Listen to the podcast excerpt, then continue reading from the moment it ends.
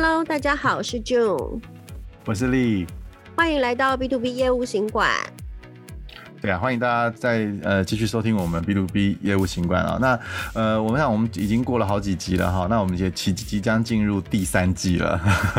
我很兴奋，真的好棒哦，三。对啊，那呃我们其实讲了很多，不管是业务啊、行销的一些小技巧啊。那其实我觉得，像我们我跟 June 其实自己在自己的工作上面，其实也都运用到这些技巧啦，应该也算是一个经验的分享啦。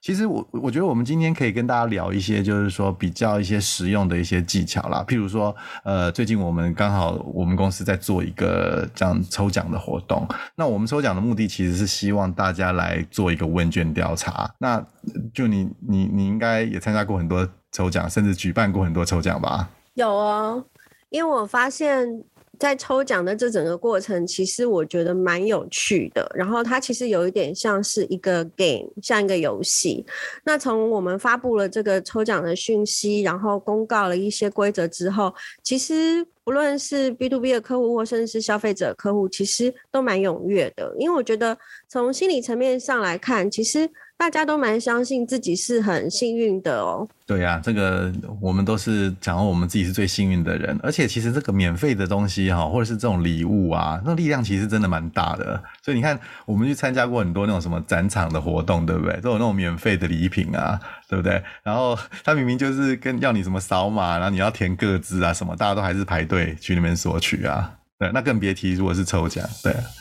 不用花太多的力气，也不用花太多的一个呃 effort，然后就可以获得一个不错的礼物。那我觉得这整个是一个蛮物超所值的。那其实像我以前还算是有一点点小小的抽奖运，因为我记得我以前在呃不论是尾牙抽奖或是参加活动，其实我真的抽到过蛮多东西的，像机票啊、电视啊、相机，是假的，其实我都有抽到过。对，然后我还抽到过一些奖金什么的。那我觉得其实就是去试试看喽，尝试总是不会，就是不会有什么太大的一个错误啊。所以我觉得都会蛮鼓励大家去试试看抽奖。对啊，我每次我觉得我都跟你不一样哎、欸，我我抽奖每次都没有运气这么好，我都是我上一个或是我下一个抽中，然后我每次都是明谢惠顾。我好像抽中最大的奖是一个旅行袋，你看那么烂啊，好可怜。对啊，那我我觉得。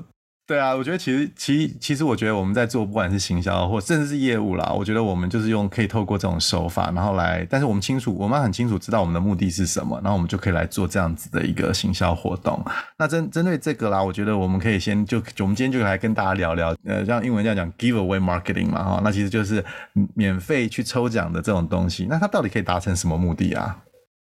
我觉得有几个蛮重要的一个目的。第一个的话，就是我们刚好提到，其实抽奖的本身有一点像是呃一个活动，它也可以像是一个游戏。那我们最大的目的就是希望能够诶唤醒消费者或唤醒客户，然后让他们来参与我们想要呃做的事情。不论是跟他们交换资讯，或是请他们邀请来做一个事情，或是购买一个商品，我们希望能够让他们来付出行动，然后来参与。那慢慢的，其实就可以营造出一个社群，那也能够就是去推广我们整个品牌的一个形象。我觉得这是这两个最大的一个目的。呃，去抽奖嘛，哈，那通常就参与者，其他不用付出什么东西。那其实表面上有时候是不用付出什么东西啦，那其实你还是会有一些东西要去需要去付出嘛。啊，只是说。你那个相对你的你的付出跟你得到的那个那个那个感觉其实是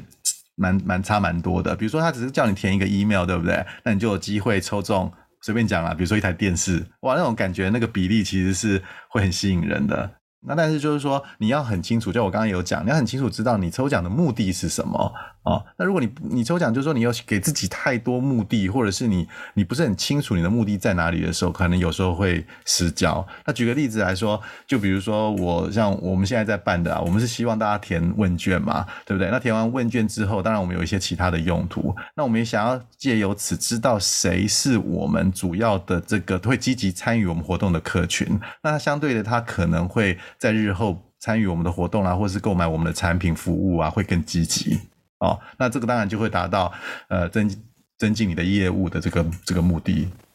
对，我觉得这个目的的明确性非常重要。比如说，从最近的新闻时事，我们可以看到，美国的加州为了鼓励民众，就是不要害怕打疫苗，然后走出走出户外，真的去勇敢的去接受一个疫苗的接种来防疫。那第一名就可以就是抽呃抽奖抽呃得到获奖的这个首奖是一百万美金的奖金。那的确，实际上最后是有一个女生，她是得到了这个奖金。那这整个事件，第一，她不论是呃，在宣传这个防疫，或者是呃，最后实际的结果，更多人都走出户外去，愿意去接受疫苗，所以我觉得其实这个整个的抽奖的这个议题，已经成功了帮加州来做一个防疫的宣传，也是一个不错的案例。就像我们台湾现在最近也要推五倍券嘛，哈，你是不是要拿去买什么化妆品还是什么东西？哎、欸，好像听说数位券可以，就是就是更多，就是更多好康，所以其实大家都在观望。啊、因为我记得去年的时候，我有去吃一个火锅店，然后我用了一千块的。这个呃，那个时候是三倍券，倍券对不对？对，就他就呃再给我一千块的餐券哦，所以代表我下一次又可以用这一样的等值的的这 coupon，我觉得很有效。所以其实他这种、嗯、像我们在做这种事情的时候，其实他很多边际的效应，他也不见得就是说他只是做一件事情。那如果大家都比如说像我们如果发了一个文说我们现在抽奖，那如果有人跟他的好友也分享了这个东这个讯息，那他搞不好他再分享，那其实那个效应其实是很大的，口耳相传的力量是蛮大的。对，有时候其实也呃，我们当然知道自己的清楚的目的，但是如果说抽奖者或是参与者，他们可能要的目的跟我们不是不一样的嘛，那他们来去口耳相传，然后他们来去把这个炒热，那其实也是我们乐见到的一个一个事情啦。哦。诶，那讲到这个啊，那抽奖有什么事情要值得注意的嘞？嗯，我觉得有蛮多个部分是值得注意的。那基本上我们一开始其实也有提到，就是说像刚才，比如说像是。呃，抽奖之前，那会需要去做一些所谓的曝光跟广宣，所以其实呃，第一个我觉得就是。呃，规则要定定的非常的清楚，那借由这些广宣的机会，也去做一个布达，才不会说呃抽奖的结果公布了之后有引起一些争议的地方。所以我觉得规则清楚，然后要呃运用适当的媒体跟管道去做一个布达，让大家都明白，这个蛮重要的。对，虽然是免费的活动哦，但是我觉得那个公平跟公正性我们还是要顾到，要不然会它其实会造成很大的伤害。如果就是说你这最后让人家觉得你是玩假的啊哦。啊，或者是搞不好你不公正啊，哦，或者是很多很多这种负面的东西出来之后，其实它会会其实反而会伤到你的品牌跟你的信誉这样子。那除了这个之外，我也觉得就是说，嗯。呃，你你定定的规则的，比如说时间呐，哈，那你就要很明确，你不要你你不要就说哦，这个好像是永无止境的一直下去，对不对？那反而你可以定紧一点啊，什么叫紧一点？比如说你就营造一些急迫感，然后比如说这个下个月十五号，那我觉得你定既然既定了十五号，你就不能没有什么空间，你十五号那天一定要结束，然后你一定要遵守你宣布的规则，然后公布得奖人这样子啊。那所以那因为这个东西其实就跟你你这个品牌的信誉其实很有大的关系的。没错，我觉得在很多活动啊，不论是抽奖或是一些促销的活动，我觉得呃时间的掌控还有限制时间，的确是一个呃很重要的准则。其实有的时候在时间，有时候不用很长，呃，比如说三天甚至七天的一个时间，其实它有时候出来的效果会倍增，会更大。没错，那个急迫感就像说，哎呦，这不是最后一天了，对，对不对？Urgency。对对对，这种感觉其实是有时候会吸引人家参与的，对。那再来就是，我觉得我们要送什么东西，其实也是也是也是很重要的了哈。因为我是觉得，我个人是觉得不是很建议用你们公司自己的产品来当做是这种抽奖的奖品了哈。有时候其实是跟你的你在宣传的服务跟产品有一些连接的啊，或者是说你这些这群你的你的潜在客户他们需要什么样子的东西，或者什么样的东西可以跟他们做一些连接哦。然后这个东西又是大家想要的，或是大家需要的。你不要你明明就是一个运动品牌，然后很多男生哦球鞋，那那你送他化妆品包一包，我、这这有时候就他们可能觉得说，哎呀，我不是很想要参加，对不对？那你这个反而会达到反效果，变成你定位就不够不够清楚，那你赠送的东西跟你产品没有得到一些连接，要有关联性真的是很重要，因为我觉得现在的客户跟消费者都非常的聪明，也都很有智慧，所以其实在这个抽奖品本身，它的价值还有它的关联性，也会决定他们要不要来参加你的抽奖。对，当然有时候在我们在宣传的时候啊，像有一种行销法，它其实是像想要炒热这个新闻嘛。像前阵子不是有那个什么名字有鲑鱼的，那甚至我真的很不可思议，这个真的很夸张，居然有人想要做这种事情，对不对？那可是你看他，他其实他的他付出的成本其实很低嘛，他就是给你什么鲑鱼饭还是鲑鱼三鲑鲑鱼沙西米什么的。可是你看他那个媒体的那个效应，对不对？那个那个真的是。倍数的成长，不过这种东西操作其实也是要小心啦。有时候这个一一不小心，可能会有一些负面的东西，搞不好会让人家批评说你是在炒新闻啦。这种东西其实也是要呃这个小心来做一些掌控，这样子。对，然后再来就是说，呃，在整个抽奖的过程中，可能呃公司行号或是说呃抽奖的单位也可以拿到一些。客户的一些所谓的资料，还有他们愿意提供的一个讯息，那其实也可以借由这个机会，将客户的一个 profile，还有将他们的一些呃回馈，把它做一个分析。那我觉得这个对本身不论是品牌的推广，或是未来再去呃找寻目标客户的时候，会是一个很好的一个 input。